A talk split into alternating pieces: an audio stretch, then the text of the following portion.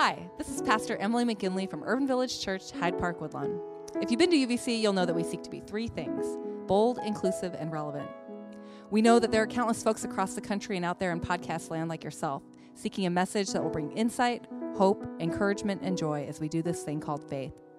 Please consider making a financial gift to help us with this work of inspiring, equipping, and sending out agents of gospel life and inclusive love. Just go to www.urbanvillagechurch.org forward slash give. Thanks for listening, and God bless. Our passage today comes from Isaiah 58, verses 1 through 12. Listen for what God is saying to you. Shout loudly, don't hold back. Raise your voice like a trumpet. Announce to my people their crime, to the house of Jacob their sins. They seek me day after day, desiring knowledge of my ways, like a nation that acted righteously, that did not, that did not ab- abandon their God. They ask me for righteous ju- judgments, wanting to be close to God. Why do we fast and you don't see? Why afflict ourselves and you don't notice? Yet on your fast day you do whatever you want and oppress all your workers. You quarrel and brawl, and then you fast. You hit each other violently with your fists. You shouldn't fast as you are doing today if you want to make your voice heard on high. Is this the kind of fast I choose? A day of self affliction, of bending one's head like a reed, and of lying down in mourning clothes and ashes? Is this what you call a fast, a day acceptable to the Lord? Isn't this the fast I choose, releasing wicked restraints, untying the ropes of a yoke, setting free the mistreated, and breaking every yoke? Isn't it sharing your bread with the hungry, and bringing the homeless poor into your house, covering the naked when you see them, and not hiding from your own family? Then your light will break out like the dawn, and you will be healed quickly. Your own righteousness will walk before you, and the Lord's glory will be your rear guard. Then you will call, and the Lord will answer. You will cry for help, and God will say, I am here. If you remove the yoke from among you, the finger pointing, the wicked speech, if you open your heart to the hungry and provide abundantly for those who are afflicted, your light will shine in the darkness, and your gloom will be like the noon. The Lord will guide you continually and provide for you, even in parched places. He will rescue your bones. You will be like a water garden, like a spring of water that won't run dry. They will rebuild ancient ruins on your account. The foundations of generations past you will restore. You will be called mender of broken walls, restorer of livable, livable streets. May, get, may God add a blessing to the hearing and living out of this scripture. Good morning, Urban Village Church again. Um, my name is Emily McGinley, and I have the great joy of serving as the pastor here um, and in ministry alongside so many folks um, that you never really see up front, uh, but help us uh, do what we do here um, with as great ease as possible. Today, the MVP award goes to Jeff Myers, who shoveled the, the front walkway um, so that everyone could come grateful for um, all the ways that he kind of sees how we can be a more hospitable place. Please join me in prayer. God, we give you thanks um, for this day where the snow reflects your light with a kind of blinding joy that we maybe sometimes need, um, especially in not just weather in these, but times of the year like these and seasons of life that we might find ourselves in. And as we turn our hearts and our minds to your word and to your message, what you have to say to us today, I ask that you would open us to receive it, um, that your spirit would work unfettered and move freely throughout um, within us so that we might understand just a little bit more of who you are and how you are um, in this world and how you call us to be partners in that. And in this moment, God, we lift up to you our siblings, brothers and sisters and siblings at UVC South Loop um, as they uh, hold uh, confusing questions this morning and um, sit together um, and be church in a way that matters the most when we are grieving. Um, so we lift up them up to you and um, all those who, who struggle with questions that are beyond um, them uh, and turn their faces to you.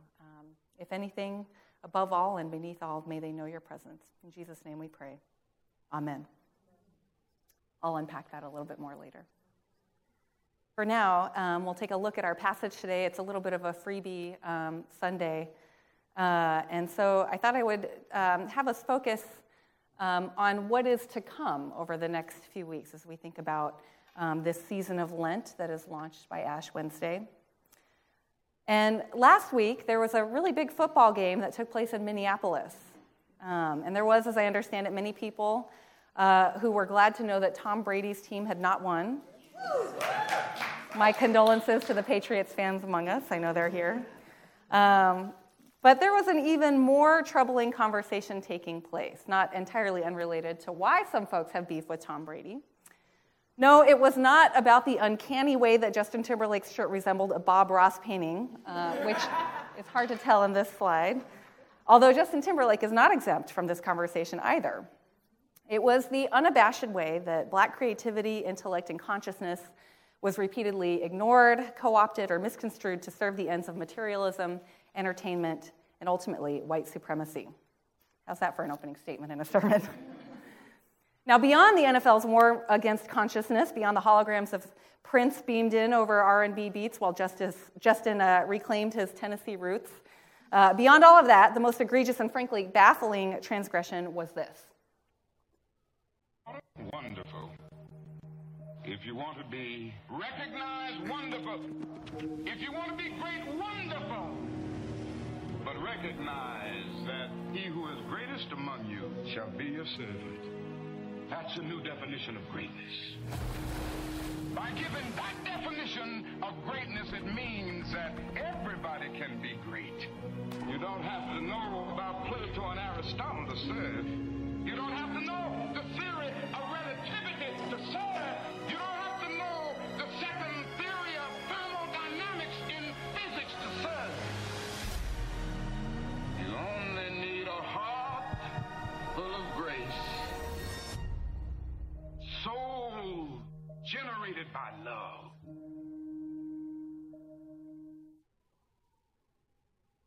Now, the audacity of this particular commercial, even beyond the distaste of seeing Dr. King's words used to sell a pickup truck, was the text, the sermon from which these words came. In this sermon entitled The Drum Major Instinct, Dr. King spoke specifically to the ways that marketers exploit our desires to be at the head of the pack, distinct and set apart, in order to sell us more stuff. Of course, this is not news to most of us, right? We kind of know this game. But here in this commercial, the offense isn't that the marketers are doing this, although it is a bold choice. we kind of expect this sort of behavior. The thing that set my teeth on edge about this commercial is that it taps into an honorable and I would say godly desire a desire to be of service to others and do something good in the world. Taking that desire twisting it and reducing it to the cheap and hollow purpose of owning a thing. The point that Dr. King was making, it will be no surprise to anyone here, is that to be of service to one another is a calling of the highest and most costly of orders.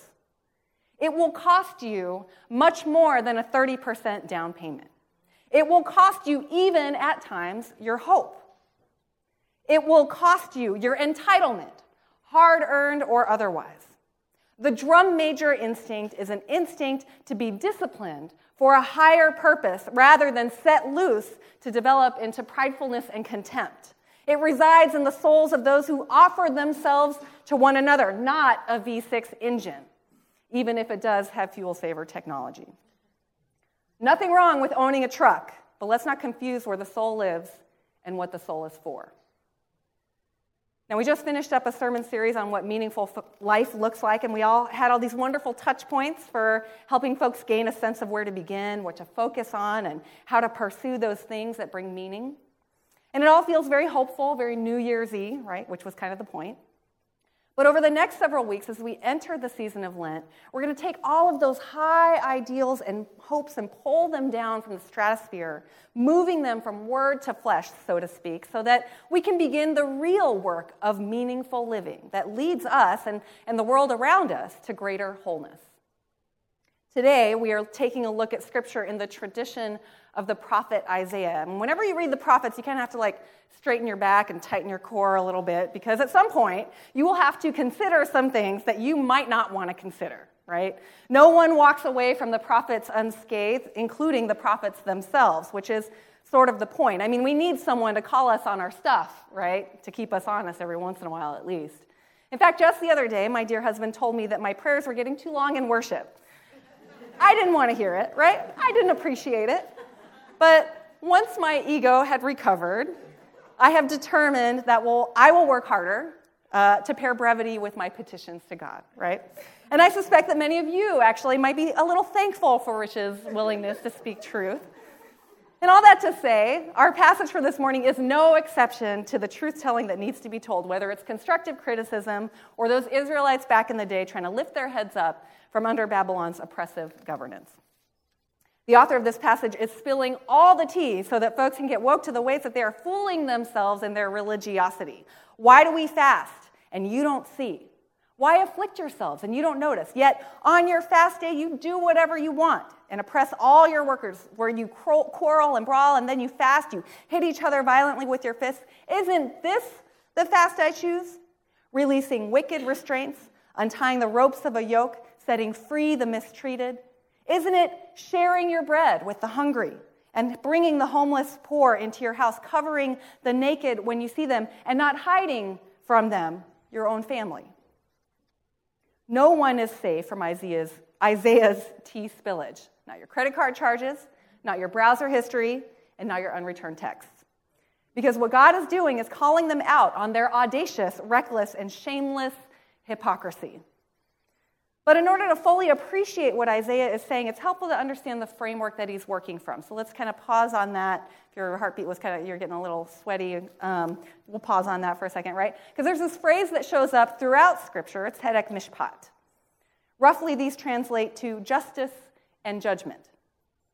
The idea is that while Tzedek is about God's vision for justice and wholeness in the world, it must be more than a good idea. And Mishpat is about the real consequences of failing to pursue that vision, judgment. When you put them together, it's kind of like a dynamic conversation, a give and take between God's vision and for justice and ideals and, and to be in right relationship with God and with one another, and God's demand for us to live into that vision with consequences if we don't. And so this is what Isaiah is saying. You all are crying out for Tzedek Mishpat, and you haven't pursued no Tzedek Mishpat to your own people. How sway? They don't want to hear it, but they'll drink that tea because they know it's true. We need to hear it because it keeps us honest and our prayers concise. But let's put on our empathy glasses for a moment, right? If only to see the world the way those Israelites back in the day saw it. They were in a bit of a confused state. They were living in an era when politically they thought things were going to get better, right? They were on this trajectory of hope. Uh, the government of Babylon had said, you know, we're going to give you your own place. You don't have to, you know, kind of be living um, where we tell you to live. You're going to be able to rebuild the temple, all the things that you want to do, right? And then the political winds shifted. And all that hope seemed to vanish. And so in their grief and their confusion on November 9th, they turned to the thing that they knew, right? Prayer and fasting, seeking God's favor. But God is like, look, I'm glad to have you all, but if you're doing this, only this, you're missing the point. You have the tzedek, but I don't see any mishpat. I don't see you holding each other accountable. You've got it twisted. You keep showing up and showing out for church, but you are nowhere to be found when it comes to addressing the systems that work against your wellness. Fasting and presenting yourself for worship is all well and good, but understand what it's about. We're not talking about a checklist of faith things to do to keep your salvation savings account in the black. These things that you do for worship are supposed to shape you to live lives of courage and faith, to seek justice and restoration beyond the walls of this church. If your worship practices are not compelling you to live better, to be better, and to do better in this world, the author is saying, then take some time to examine what you're trying to accomplish. Are you double speaking yourself, convincing yourself that you're all good when really there's some stuff that you need to be attending to? You won't get far in faith if you're not willing to be honest with yourself first.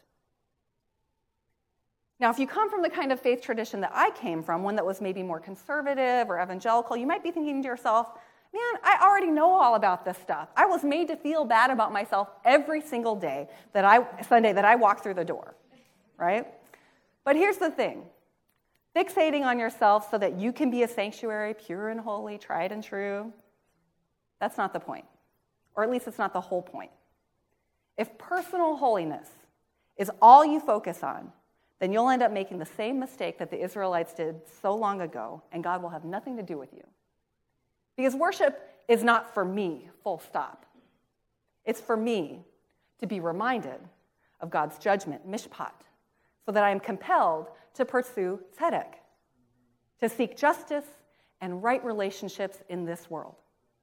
The efficacy of our worship, the depth of our repentance, the goal of all the things that we do as a faith community, Isaiah is saying, all of this is measured by what tangible, concrete difference it makes, not only in our lives, but also perhaps more even, even more importantly, in the world that we live in. Lent, the season of 40 days leading up to Easter, begins this Wednesday, Ash Wednesday, if you didn't catch that earlier, right? It's part of the Christian calendar where we make space for us to intentionally reorient ourselves towards God's purposes and realign ourselves with God's values. Ash, Wednesday is that launch point, the day when we drink our own tea, right, and own up to our stuff, our limitations and our failings. We receive the ashes and we hit the reset button of our faith. It's a built in way to examine yourself and the world that you're living in with courage and honesty. To pause and ask, who am I? Really? What kind of world am I contributing to? We remember that we're human, made from dust returning to dust. We remember that we're connected, built for right relationship with God and with one another, that we're purposed, created for works that go beyond my private, personal faith, but to set that faith in action. Now, at the end of our passage, Isaiah calls people out of themselves into deeper connection. If you pursue Tzedek Mishpat, not only will I deliver Tzedek Mishpat, you will also be called a repairer of the breach, a restorer of streets to live in. Isaiah isn't here to drag them, although he's not not here to drag them, right? He's here to call them to a higher purpose and a deeper alignment with God and God's vision. What does it look like to repair breaches in your life? What does it require for you to restore the streets? You know, the Reverend Dr. William Barber, the, the one, um, the leader who is um, reviving Dr. King's Poor People's Campaign, he started an organization to sort of serve as a vehicle for that campaign, and it's called Repairers of the Breach. He is trying to call us, all of us who call ourselves believers and followers in this tradition, to a higher call beyond my own personal comfort and salvation. What do you need to do in order to orient yourself more truly to become a repairer of the breach, a restorer of livable streets. God calls us then, once we have done that work, to shout these things loudly, not to be shy about being the kind of people we ought to be, or tell the world that it was made for better, because we already know that deep in our spirits. In fact, I suspect that there are a lot of folks out there waiting for just that kind of message. The way the world is, is not the way the world has to be. This ultimately is what we're calling people toward with our Ash Wednesday outreach. You're not alone in wanting to do better, be better, and live better. You're not the only one wanting to hit the reset button in your spirit to get more aligned in that vision of wholeness of life for all. And you're not the only one who has missed the mark, not once, not twice, but more times than you can count. And so, if you're available, I would urge you to join us in that work. It's a message that people need to hear. You will meet your neighbors, and some will be in a hurry, and some will want to avoid you. But some people will stop. They will stop because they know this tradition. They will stop and they will close their eyes and they will offer their foreheads to receive the ashes and pause to consider their humanness. And then they'll move on with their day. Some people will stop and ask, What's going on? What are you doing here? And then you'll be able to tell them that they were made from dust the same thing as everything else in the world, that they are made for God's purposes to love each other and to seek a more whole world. And after that, as we begin our 40 days to the cross, I'd invite you to consider what it is that you might give up or take on in order to more deeply orient yourself to God's purposes and work in the world. Is it connecting through our prayer groups or exploring spiritual practices through the small group that begins today? Will it be to, to reach out to Brett and learn how to get more deeply involved with justice efforts through our partnership with the Community Renewal Society? Will it be to work with Courtney and Josh to develop a service relationship with a local organization nearby in our neighborhood? Or to partner with Brandy and Greg in our efforts to dismantle racism? Or maybe it's taking that list that Isaiah laid out, right? Releasing wicked restraints, untying the ropes of a yoke and setting free the mistreated, sharing your bread with the hungry, bringing the homeless poor into your house, covering the naked when you see them and not hiding or averting your eyes from them removing the yoke from among yourself, the finger pointing and the wicked speech, opening your heart to the hungry, providing abundantly for those who are afflicted. There are many ways to engage in Tzedek Mishpat. Take your pick. The questions are the guide. What does it mean for you to be a repairer of the breach? What does it look like to help restore the streets and make them more livable? I just saw a story the other day where a local organization called My Block, My City, My Hood, I think I got that wrong order, but they, uh, they shoveled uh, the snow for all the elderly people in their neighborhood. That is literally making the streets just a little bit more livable.